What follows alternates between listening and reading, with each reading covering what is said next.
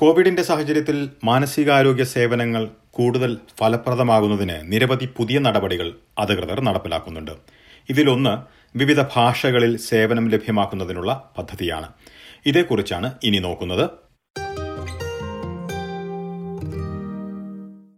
സ്വന്തം ഭാഷയിൽ മാനസികാരോഗ്യ വിദഗ്ധരുമായി ആശയവിനിമയം നടത്താൻ കഴിയുന്നത് ഓരോരുത്തരുടെയും സാഹചര്യം കൂടുതൽ വ്യക്തമായി വിദഗ്ധരെ അറിയിക്കാൻ സഹായിക്കുന്നതായാണ് പലരും ചൂണ്ടിക്കാട്ടുന്നത് കൗമാരപ്രായത്തിൽ സ്കൂൾ കൗൺസിലറിൽ നിന്ന് സഹായം തേടിയിരുന്ന സാങ്മോണ്ടി എന്ന വിദ്യാർത്ഥി ഇരുപത് വയസ്സായപ്പോൾ സ്വന്തം സാംസ്കാരിക പശ്ചാത്തലത്തെക്കുറിച്ച് ധാരണയില്ലാത്ത ഒരു വിദഗ്ധനുമായി സംസാരിച്ചപ്പോൾ പ്രശ്നങ്ങൾക്ക് പ്രതീക്ഷിച്ച പരിഹാരം ലഭിച്ചില്ല എന്നുള്ള കാര്യം ചൂണ്ടിക്കാട്ടുന്നു the specific challenges I being a Hindu um, immigrant to Australia. So it would have been better to have someone of like South Asian descent who was also Hindu to be able to help me sort out my uh, challenges of like navigating different cultures. ഇത്തരം സാഹചര്യങ്ങളിൽ മെച്ചപ്പെട്ട സേവനം ഒരുക്കുന്നതിന് ശനിയാഴ്ച മുതൽ ഓൺലൈനായി ഒരു പുതിയ സഹായം അധികൃതർ ലഭ്യമാക്കുന്നുണ്ട്. Hutchat dot com dot A U എന്ന പേരിൽ ഒരു വെബ്സൈറ്റ് തുടങ്ങിയിരിക്കുകയാണ് അധികൃതർ. ഓസ്ട്രേലിയയിലെ ബഹുസാംസ്കാരിക സമൂഹത്തിൽ നിന്നുള്ള വിദഗ്ധരെ ഉൾപ്പെടുത്തിയാണ് ഈ സഹായം ലഭ്യമാക്കിയിരിക്കുന്നത്. ഈ സേവനത്തിൽ മലയാള ഭാഷ ഇപ്പോൾ ലഭ്യമല്ല. എന്നിരുന്നാലും ഇന്ത്യയിൽ നിന്നുള്ള വിദഗ്ധരുമായി ആശയവിനിമയം നടത്തണമെങ്കിൽ ഈ സേവനം ഉപയോഗിക്കാവുന്നതാണ്.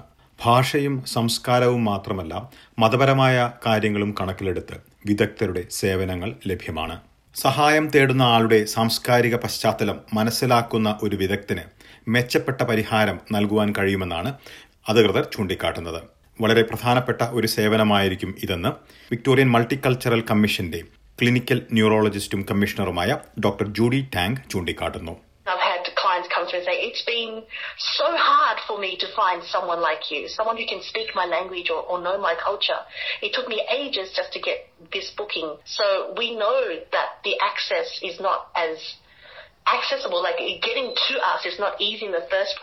ഇത്തരത്തിൽ വ്യക്തിപരമായ സാഹചര്യങ്ങൾ മനസ്സിലാക്കി സഹായം എത്തിക്കുമ്പോൾ ജീവൻ രക്ഷിക്കാൻ വരെ കഴിയുമെന്നാണ് ഡോക്ടർ ടാൻ പറയുന്നത്.